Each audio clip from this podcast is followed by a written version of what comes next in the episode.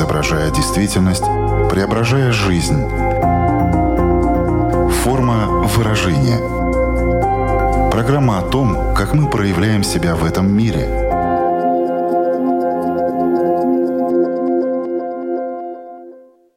Здравствуйте! Меня зовут Александра Плотникова. В эфире Латвийского радио 4 программа «Форма выражения». Приветствую вас также, если мы встретились с вами на одной из крупнейших платформ подкастов. В качестве девиза этого выпуска можно смело использовать известную фразу Карлсона «Спокойствие, только спокойствие». Думаю, время от времени каждый из нас ее вспоминает и произносит.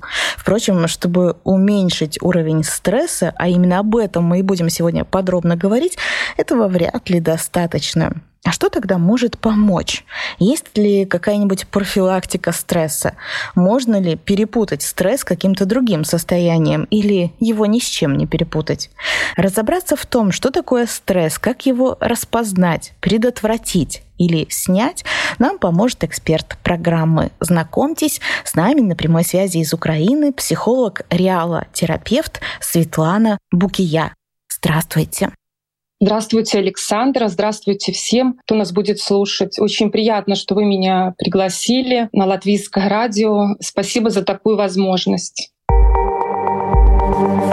Форма выражения.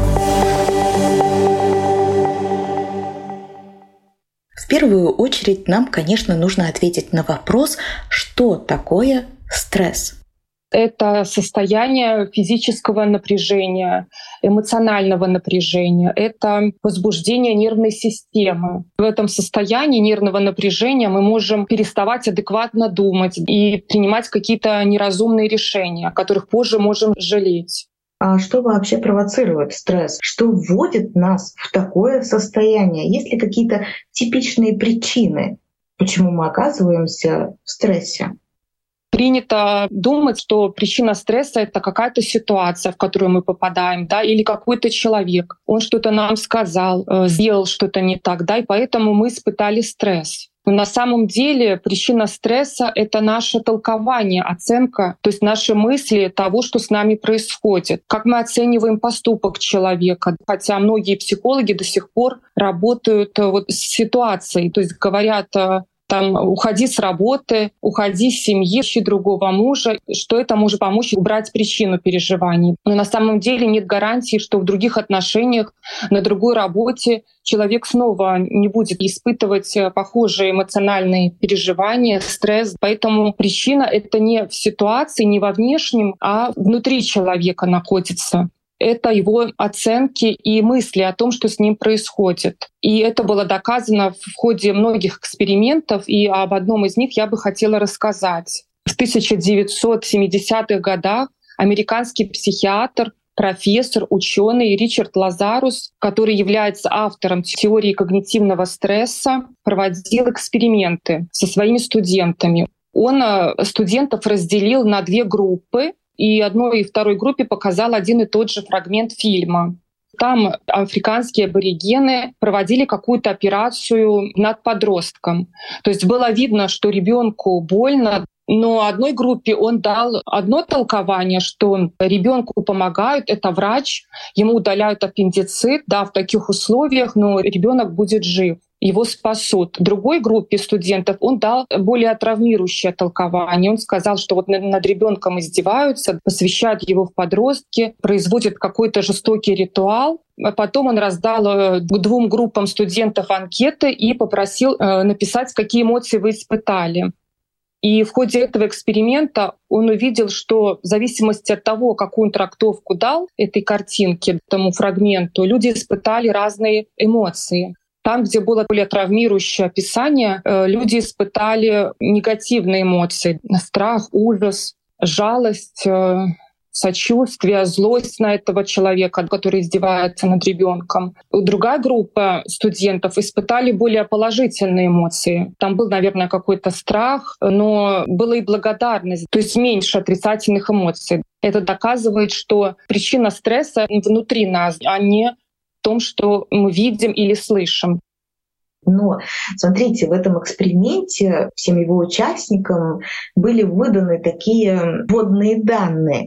В повседневной жизни получается, что эти вводные данные мы интерпретируем самостоятельно. Почему в одной и той же ситуации разные люди будут испытывать э, разный уровень стресса? Да, вы совершенно верно сказали, что разные люди в одной и той же ситуации испытывают разные эмоции. Это зависит от нашего мировоззрения. Мировоззрение — это система взглядов о себе, о людях и о жизни в целом, о мире, в котором мы живем. Самое большое влияние на наше мышление, на наше восприятие оказывают близкие нам люди, это родители.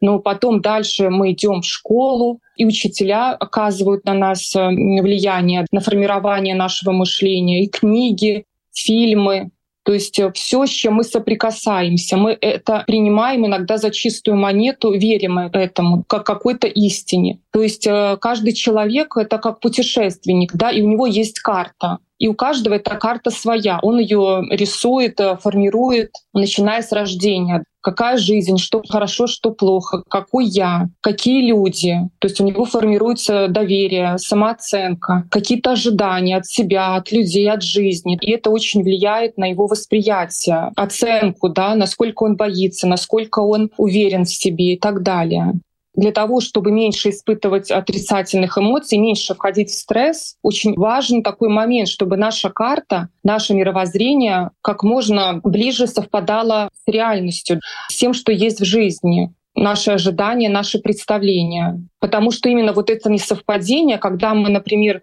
считаем, что должно быть так, но в жизни оно по-другому, как раз это и вызывает наш стресс, боль и переживания. Например, если мама нам в детстве сказала, что все должны тебя уважать. Если тебя не уважает человек, он плохой, не общайся с ним, его надо наказать. И мы в это поверили, и мы живем вот с этим убеждением, с этой уверенностью, что так оно есть то каждый раз, когда мы будем соприкасаться с неуважением в свой адрес, с каким-то, например, случайным человеком, который наступил нам на ногу, сказал нам грубое слово, у нас может быть стресс. Если мы в течение дня вот так попереживали один раз из-за какого-то неприятного в наш адрес слова, второй раз из-за какого-то взгляда, еще чего-то, то есть в течение дня этот стресс накапливается, и мы можем уставать. Поэтому важно понимать, что ценить вежливость — это одно, но требовать вежливости от всех и всегда — это разные вещи. Мы не можем требовать и контролировать поведение других людей. Правда, она вариативна, то есть нет одного варианта. Стресс у нас возникает, когда мы видим узкий коридор, что жизнь вот только такая, и больше нет вариантов. Когда мы понимаем, что люди разные, что и мы можем иногда не соответствовать своим ожиданиям, то есть переоценивать где-то себя или недооценивать. Это нормально. Жизнь вариативная. Когда мы видим, что может быть по-разному, что кто-то может нас уважать, кто-то может нас не уважать, и это все нормально. То есть стресс оказалось очень субъективное понятие, зависит от очень многих индивидуальных факторов. Но вот хорошо, что-то с тобой происходит. Бывают разные эмоциональные реакции, бывают разные состояния. Как понять, что это стресс?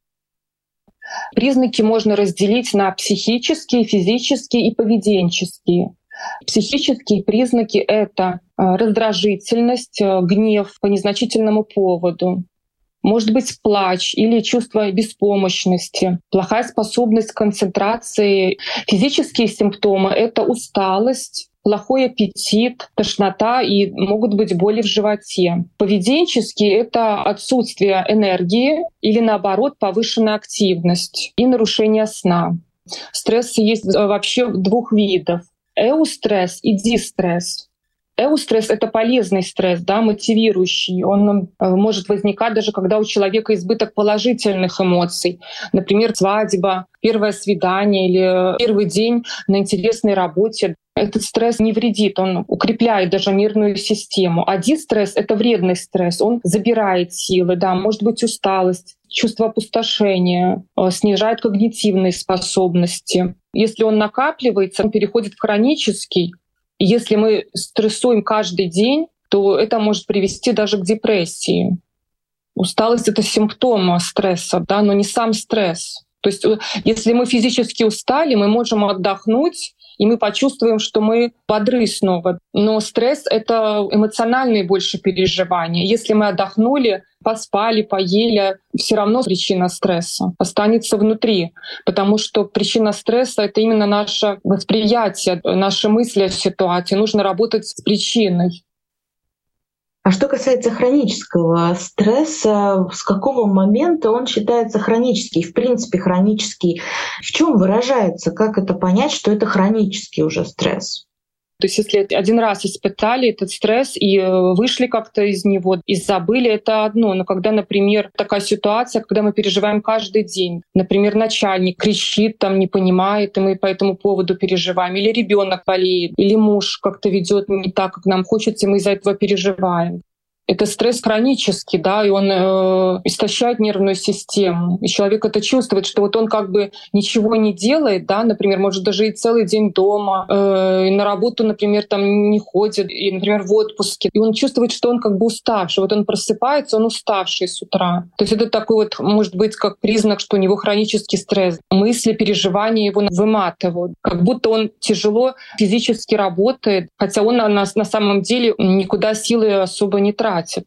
Такой вопрос возникает, почему я себя чувствую таким обессиленным? Потому что человек переживает, находится в этом хроническом стрессе. И важно найти причину. Почему? Причина не в человеке. То есть мы не можем сразу развестись, мы не можем отказаться от своего ребенка, и мы не можем сразу пойти на другую работу. Но мы можем как-то поменять свое отношение к этому. И психолог как раз для этого и нужен, чтобы увидеть реалистичную картину. То есть не надо говорить, что все будет хорошо, это все нормальная ситуация. Нет, посмотреть на нее с реалистичной точки зрения. То есть давая другую трактовку, из-за чего человек переживает и стрессует, то человека снижается стресс. Да, может быть, он не уйдет совсем, но то, что он начнет переживать меньше, это как раз задача психолога — помочь человеку увидеть другие смыслы, да, дать другую оценку того, что с ним происходит. Форма выражения. вот эта форма выражения самого стресса, она вот бывает совершенно разной. Тихо и спокойная, когда ты сам в себе там варишься, наверное, больше. Может быть, потом достается где-то твоим близким, но порой это прямо распространяется на всех окружающих. Верно ли, что такой пик, вершина стресса — это нервный срыв? Такой стресс, да, и что человек долго подавлял эти эмоции, копил в себе, видно, потом это все вышло. Это больше, может, физиологический вот нервный срыв, а мы говорим про психологический, про когнитивный. Это перенапряжение идет нервной системы, нервный срыв, что человек подавлял, он ничего с причиной не делал, он просто копил в себе.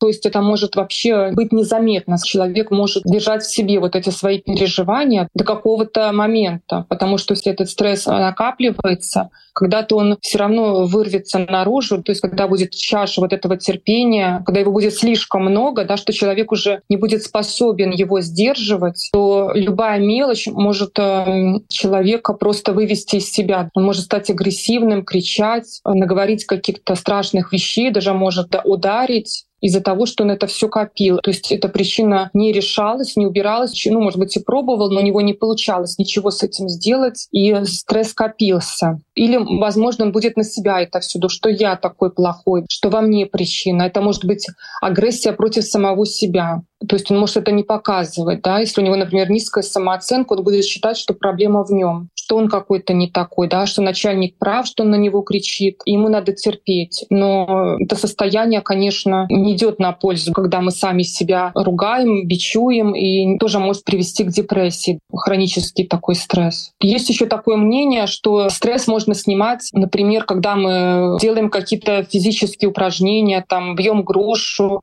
можно побить подушку, Э, да, это может дать временное облегчение, ощущение, что мы как бы избавились от стресса, от этого напряжения, но на самом деле таким образом мы от него не избавляемся. Мы не решили причину, и все равно этот стресс из нашей жизни не уйдет. То есть мы можем подавлять стресс, свои эмоции, да, можем физически как-то пробовать э, его выплеснуть на неодушевленные предметы. И третье — это мы можем срываться на близких. То есть мы можем считать, что в нашем стрессе, в наших переживаниях виноват близкий человек, э, виновата ситуация, страна. И мы можем думать, что вот если бы мы поменяли обстановку, да, то у нас бы стресс пропал. Да, ну так мы можем избавиться от того, что вызывает наш стресс. В примере начальник несправедлив к нам, да, кричит на нас, не ценит нас, да, мы можем уйти на другую работу, но это не всегда может решить э, ситуацию.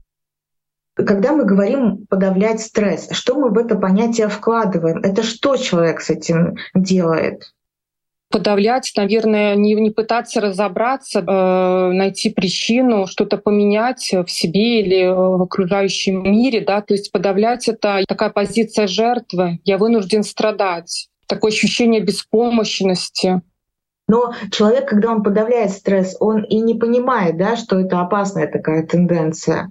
Ну да, он не понимает, он даже, наверное, думает, что он делает хорошо, потому что он делает другим хорошо, что другие довольны. У каждого человека же свое восприятие. Например, человек может думать, что он так надо, потому что его научили тогда, что свои эмоции надо сдерживать, свои переживания никому не показывать. Это твои проблемы, что слабость нельзя свою показывать. Очень важно учить э, уже с детства, что эмоции испытывать это нормально, что плакать можно, что ты не всегда обязан быть счастливым. Очень часто можно видеть, когда, например, ребенок плачет, упал, или у него что-то не получается.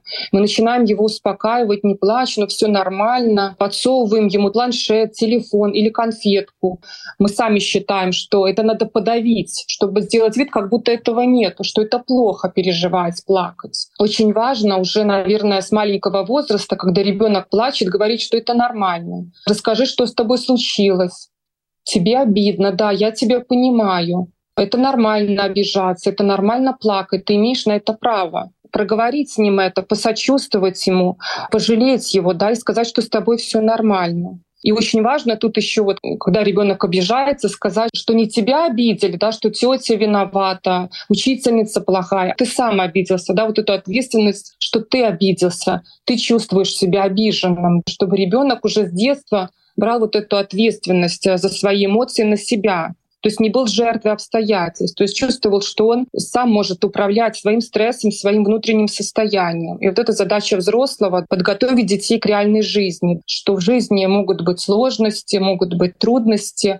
но я могу сам э, выбирать, как мне реагировать на ситуацию и так далее. Если мы ребенку запрещаем его эмоции, тоже учим его подавлять, не показывать, чтобы быть хорошим мальчиком, девочкой. Эти эмоции потом начинают заедать. Есть даже мнение, что вот эти люди склонны к зависимостям, потому что они не могут прожить свой стресс, не могут его проговорить, с кем-то разделить когда вот дети идут в школу. Вот это тоже, наверное, такой стресс. И очень важно, чтобы родители в большинстве случаев были на стороне ребенка. То есть нам могут поставить двойку э, за что-то, да, не только учителя, но уже и во взрослой жизни. Можем не соответствовать чьим-то ожиданиям. И это нормально. Важно заложить в ребенке то, что в школе может что-то идти не так, как хочется, да, и что учителя могут ошибаться. Говорить ребенку правду, а не приукрашивать что тебя будут все любить, что ты будешь всегда принят, понят, и все будут с тебя сдувать пылинки.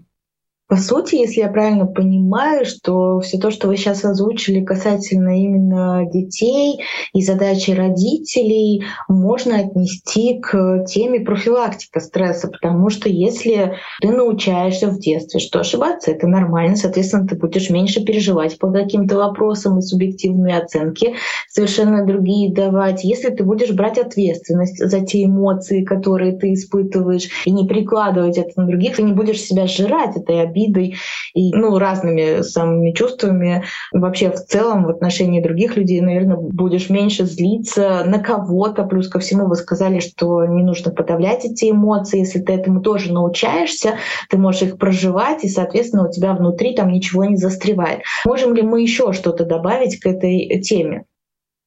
Профилактика стресса — это, наверное, все таки задача родителей. Да? Ну, у кого этого ну, не было в детстве, это можно делать, в принципе, сейчас. То есть э, профилактика стресса — это, наверное, формирование каких-то привычек, да, автоматизмов, и разрешение себе проживать вот эти эмоции свои, э, разрешение себе где-то попереживать, не быть идеальным, не соответствовать своим ожиданиям. Ну, это целый комплекс, да, и самооценка очень влияет на то, как я проживаю свой стресс.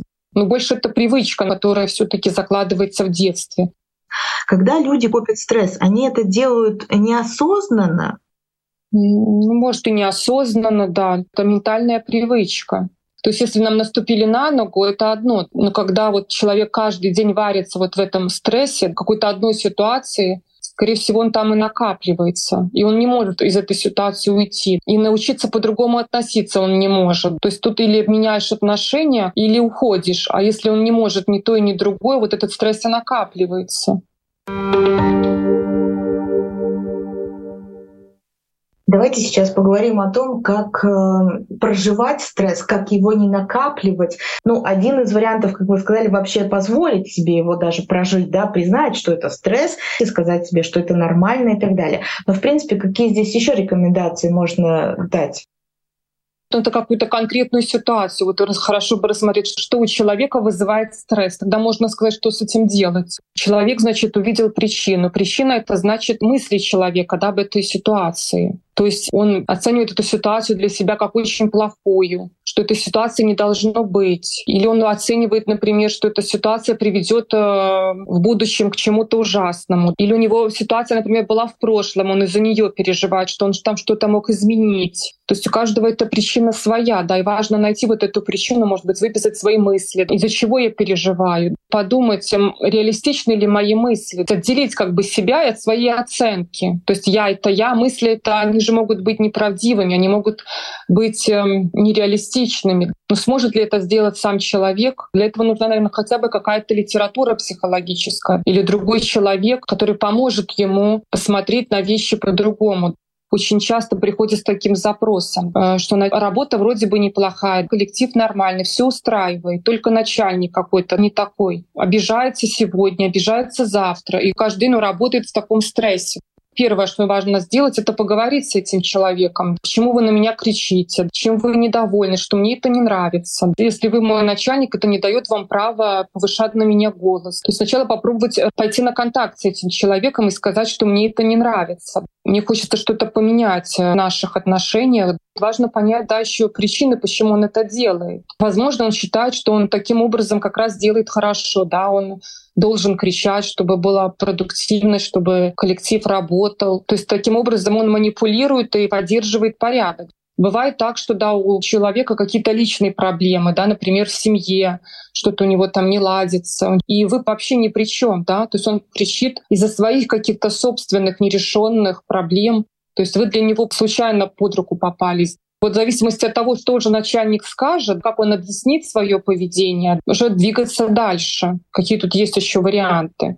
Главное, чтобы человек научился не переживать, вот не брать ответственность на себя за чужие эмоции. Когда кто-то нами обижен, когда кто-то нас обвиняет, что мы там плохо работаем. Наша ответственность, почувствуем ли мы себя виноватыми, плохими, ущербными, да, или нет. То есть, чтобы быть эффективным даже с тем же начальником, нужно как можно меньше быть э, в эмоционально возбужденном состоянии постараться, да, но не путем подавления своих эмоций, а снять с себя вот эту ответственность за его эмоции, и тогда уже вот в этом более спокойном состоянии идти и разговаривать, пробовать что-то поменять. Согласитесь, что не всегда, не в любой ситуации ты можешь э, поговорить э, с человеком, особенно если твой начальник и у вас не такие близкие отношения, и даже ну, порой ты не можешь позволить себе спросить, что с вами не так. Но ты всегда это можешь сделать э, в отношении близкого человека, но, как мы понимаем, тоже в таком состоянии люди, как правило, огрызаются, скорее всего, и не могут дать какого-то ответа. Но то, что очень ценно сейчас всем зафиксировать, что не нужно нужно брать ответственность за то поведение, за те чувства, которые испытывает человек, и помнить, что это не про меня. Даже если я сделал что-то не так, то то, что он кричит, это его проблема, это его трудности. Это не потому, что я такой плохой. Вот здесь очень важно, да, это отметить и подчеркнуть, Светлана, что границы вот в этих ситуациях важно соблюдать, чтобы это не превратилось в какую-то уже привычку со стороны человека, что ты ему позволяешь на себя кричать и так далее. То есть хотя бы сказать, мне не нравится, что вы на меня сейчас кричите, со мной так не надо, можно обсудить. То есть не входить в какой-то более глубокий разговор, ну почему вы себя сейчас так чувствуете и так далее, хотя это тоже можно сделать и сказать, может быть, я могу вам чем-то помочь помочь, да, но это может быть очень яркая эмоция, и человек может в тот момент к нам испытывать какие-то совершенно такие очень негативные э, чувства, что, ну, не будет воспринимать это как поддержку, а может быть больше как издевательство какое-то, ну, грубо говоря, да. Поэтому вот что вы могли бы сказать именно про эти границы вот в рамках э, такой стрессовой ситуации, когда в нашу сторону проявляется стресс другого человека? Что важно сказать? Ну, во-первых, наверное, важно сказать самому себе внутри себя, что да, люди могут нарушать мои границы. Так может быть. Потому что когда у нас мысль, что не дай бог кто-то нарушит наши границы, так не должно быть, то как раз и появляется вот эта агрессия сразу, да, вот эта эмоция движет нами, злость, сразу желание кинуться на человека. Но ответственность на мне, как я буду на это реагировать, каким я себя почувствую. Но если мы покажем, что с нами так нельзя, то человек попробует раз, возможно, попробует еще раз, возможно, еще, но когда-то до него дойдет, скорее всего, он прекратит это делать. В рамках нашей сегодняшней темы мы никак не можем не затронуть э, такое понятие, как стрессоустойчивость. А что это такое? Что в него вкладывается? Стрессоустойчивый человек — это какой человек и как им стать? Стрессоустойчивый человек — это, наверное, гибкий такой, который э, готов э, быть продуктивным да, в каких-то неожиданных ситуациях, в экстренных. Вот все равно им преобладает больше разум, да, чем эмоции. У него устойчивая нервная система, он редко раздражается, злится. Э, это человек, который умеет принять да, любую ситуацию, любую свою эмоцию, который реалистично, адекватно оценивает себя, свои возможности, доверяет людям, но он и проверяет. У него нет такой доверчивости, но и нет такого стопроцентного недоверия. То есть у него такая золотая середина и он понимает, что может быть по-разному, что-то может пойти не по его плану, он готов вот к этой неопределенности, да, у него нет вот этого одного какого-то сценария, что жизнь должна быть только такой, если она как-то идет по-другому, что это уже все конец света. У него такого нет, он готов к разным, наверное, вариантам, да, что может быть так, может быть так, как я не планировал, но это тоже нормально. То есть у него такая реалистичная оценка, вот это его главная черта, и самооценка у него, да, у него такая есть уверенность, что он э, справится, да, со всем. Если он не справится, то он может кому-то обратиться, у него нет страха попросить помощь. То есть люди часто боятся обращаться, да, вот за помощью, боятся показаться слабыми. Вот стрессоустойчивый человек, наверное, вот такой парадокс, что он сильный, потому что он не боится показаться слабым, признать, что в чем-то может что-то не знать, может где-то ошибиться. И если он даже вот обратился, но ему отказали, и он не справился с какой-то ситуацией, да, все равно вот он, ну, все, он, ну, не смог. Он даже справится с тем, что он не справился. То есть он разрешает себе быть любым, не критикует себя. То есть стрессоустойчивый человек, он э, разрешает себе иногда быть э, не совсем успешным, где-то побыть слабым. То есть даже хорошо, когда наши ожидания немножко занижены, а жизнь нам приносит больше, чем мы ожидаем. И из-за этого мы счастливы. Да? Мы в такой вот постоянной какой-то радости, удивлении, что ага, жизнь вот такая. Не ожидать слишком многого. Правильно ли я понимаю, когда ты испытываешь психологический стресс, то первые какие-то шаги, вот, чтобы привести себя в чувство, скажем так, э, это будут э, на уровне физиологии, что тебе нужно как будто бы приземлиться, себе как-то помочь. Вот есть какие-то инструменты, которыми можно воспользоваться в тот момент, когда ты испытываешь стресс, он там не накопленный, не подавленный, ну просто вот какая-то ситуация тебя в это повергла. Что можно сделать, чтобы себе помочь? Наверное, да, как вы сказали, заземлиться, проговорить вот это. Я испытываю стресс, это нормально, я имею на него право принять вот этот стресс, но и в то же время я ответственен за свое эмоциональное состояние, и я могу что-то с этим делать. Это больше такая, да, внутренняя работа. А что касается внешнего, ну да, если у тебя стресс, то лучше, конечно, отдохнуть, погулять, подумать, э, что с этим делать, со своей ситуацией, не замыкаться, может, пообщаться с кем-то, у кого похожая да, ситуация. пробовать как-то решить свои сложности. Кстати, да, я подумала, что когда ты знаешь, что у кого-то тоже такие сложности могут возникать, или был такой опыт, это снижает твой стресс, потому что появляется такое немножко чувство определенности, и это действительно может помогать. Скажите, пожалуйста, когда вот к вам обращаются люди, вы сказали, что там есть запросы, связанные в том числе со стрессом, а через что они чаще всего к вам приходят, то есть э, какие стрессы люди испытывают и насколько они подавляют свои эмоции или нет. То есть с чем чаще всего вы в своей практике сталкиваетесь, если мы говорим вот в рамках э, стресса? Ну, к сожалению, люди обращаются уже, когда такой стресс, что не обратиться, скажем так, невозможно. Человек понимает, что надо что-то с этим делать. И чаще обращаются проблемы на работе больше, да, потому что когда в семье мы можем как-то больше говорить, то можем выплеснуть свои эмоции. На работе мы больше сдерживаемся. Часто, да, вот именно с моей практики связано, что работа вымотала, человек терпел, ходил на нелюбимую работу, или э, начальник от него требовал очень многого, он ну, не справлялся. И люди терпят, терпят, и уже обращаются к психологу, к сожалению, когда он уже с этой работы ушел, понимает, что надо идти как бы на новую работу, да, и он боится уже идти на новую, потому что понимает, что ситуация может повториться. Мне кажется, важно обратиться к психологу, когда ты еще в этой ситуации. То есть не уходить, а попробовать решить. Потому что этот навык пригодится и в будущем. Даже если строить новые отношения, идти на новую работу, вот этот навык справляться вот с этим стрессом, со своими переживаниями на вот этой теперешней работе пригодится тебе и в будущем. Потому что, скорее всего, если ты не решишь эти проблемы, эти сложности, не поменяешь свое восприятие, да, то, скорее всего, это может повториться и в дальнейшем.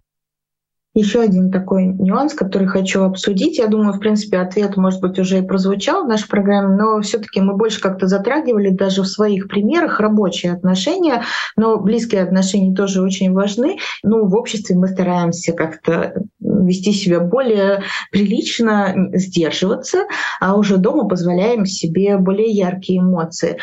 Можем ли мы что-то порекомендовать людям, которые вот в течение дня копили этот стресс? Ну, что-то происходило, они приходят домой довольно в раздраженном уже чувстве и начинают огрызаться, где-то кричать и так далее. Знаете, это как мусорник собрали и принесли его домой, и потом вот это все выплеснули на своих родных что нужно сделать, скажем, тому, кто находится в этом состоянии, может ли он что-то вот чисто так для себя сделать и во благо своих родных, чтобы экологично свои эмоции выплескивать. Но я полагаю, что это в какой-то степени трудно. Но, например, он может зайти, я так думаю, в дом и сказать, слушайте, у меня сегодня был очень трудный день, а, меня сейчас лучше не трогайте, я приду в состояние равновесия и сам начну с вами разговаривать. Например, то есть как-то обозначить сразу сразу в каком то настроении и дать близким ну, такой инструмент к тому, как э, сейчас лучше делать. Там уже есть э, вариации, прислушиваются к нему или нет. Это другая история, она тоже может приводить к каким-то уже тогда взрывным э, реакциям, но это уже ответственность тогда тех, кто не услышал. Либо иногда ведь люди это даже не столько осознают, но они пришли в этом состоянии, вот такие, знаете, замученные, раздраженные, что-то делают близкие, и они начинают на них огрызаться. И в этот момент, может быть, близкий человек может что-то сказать, что у тебя случилось, э, как прошел твой день, как вам кажется, как здесь можно было бы выстроить эти отношения, чтобы и помочь человеку, ну, чтобы, возможно, и он сам мог помочь своим близким в этой ситуации, ну, дать понять, как себя лучше вести. Ну, вы правильно сказали, что человеку лучше, если он пришел в таком настроении, побыть одному какое-то время, а может быть и весь вечер, может быть даже нет силы человека разговаривать. Ну и смотреть дальше, как человек помогает ему этот отдых или нет. Но важно близким понимать его, не критиковать, сказать, да, это нормально, что у тебя стресс, я тебя понимаю, мне кажется, здесь надо смотреть на длительность. То есть если это один день, два, важно понять человека и дать ему право не соответствовать нашим ожиданиям. Даже, может, пускай весь вечер полежит, посмотрит кино или что ему помогает. Погуляет или съездит туда на выходные. То есть я бы тут э, отталкивалась от того, насколько длительно это состояние, потому что люди в депрессии могут годами находиться. Но если это такая редкая история, то это нормально. И важно дать понять, что это с тобой все нормально. Ты имеешь право быть слабым, быть э, непродуктивным. Потому что если мы начинаем его еще критиковать за его слабости, да, то есть этим мы его еще больше загоняем, еще больше его опустошаем, обессиливаем. Можем ли мы дать э, какое-то домашнее задание нашим слушателям в рамках обсуждаемой сегодня темы, что-то, что они могут э, сделать после прослушивания этого выпуска, может быть, как-то узнать, как у них отношения со стрессом?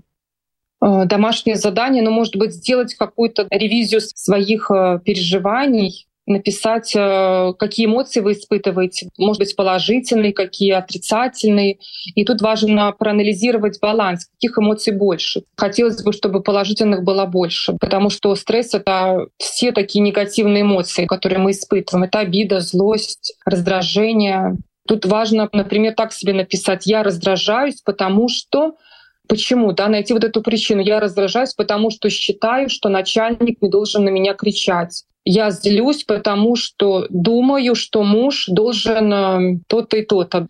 Я расстраиваюсь, потому что считаю, что ребенок должен меня всегда слушаться, да, и потом проанализировать вот это вот должен. Мои представления реалистичны ли они? То есть должен ли ребенок меня всегда слушаться? Реально ли это? Нет. Должен ли муж всегда меня понимать? Реально это? Нет. В каких-то моментах он может меня не понимать, да, это нормально. Но может ли начальник всегда соответствовать моим ожиданиям, да, никогда на меня не повысить голос, всегда меня хвалить и так далее? Нет. Он имеет право иногда не соответствовать тому, чего я жду, и, может быть, это поможет как-то посмотреть немножко по-другому и снизить свой стресс, свои переживания.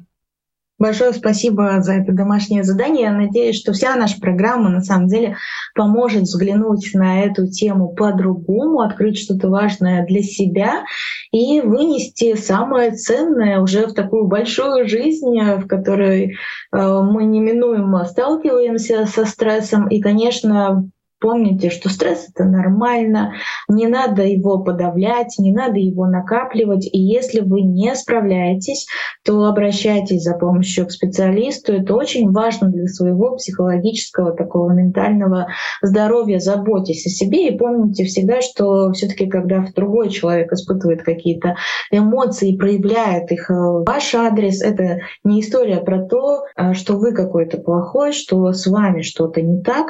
Это его ответственность ответственность, это его чувство. Но главное все-таки расставлять свои границы и озвучивать то, что вы по этому поводу думаете, но тоже в такой экологичной форме, потому что, ну, конечно, если агрессия на агрессию, обида на обиду, злость на злость, то там ничего хорошего и не получится. Получится какой-то взрыв, а мы все-таки стремимся к гармонии. На это направлена в том числе наша программа и наша сегодняшняя беседа. Напомню всем, что сегодня вместе с нами была психолог-реалотерапевт Светлана Букия. Спасибо вам за этот разговор. И, возможно, Светлана, в заключении, резюмируя все то, что мы сегодня обсуждали, вам хочется ну, что-то еще подчеркнуть или просто пожелать нашим слушателям. Спасибо большое за эту возможность. Хочу пожелать разрешать себе быть разными, иногда слабее, иногда менее успешными. Замечайте свои хорошие стороны, цените себя, хвалите, потому что самый дорогой человек и самый, который может на нас повлиять, изменить что-то в нас и в нашей жизни, это мы сами в первую очередь. Если не справляетесь, да, обращайтесь к специалистам. Показать свою слабость на самом деле может только сильный человек. На этом мы сегодня и поставим точку в нашем э, разговоре. Я говорю вам, Светлана, до свидания. И прощаюсь со всеми слушателями ровно на одну неделю, чтобы встретиться на радиоволнах или на крупнейших платформах подкастов Apple, Spotify, Google. Выбирайте место встречи, буду вас там ждать. Я, Александра Плотникова, желаю вам прекрасной недели и жду новых встреч. Всего доброго. Пока-пока. Отражая время, изображая действительность, преображая жизнь. Форма выражения. Программа о том, как мы проявляем себя в этом мире –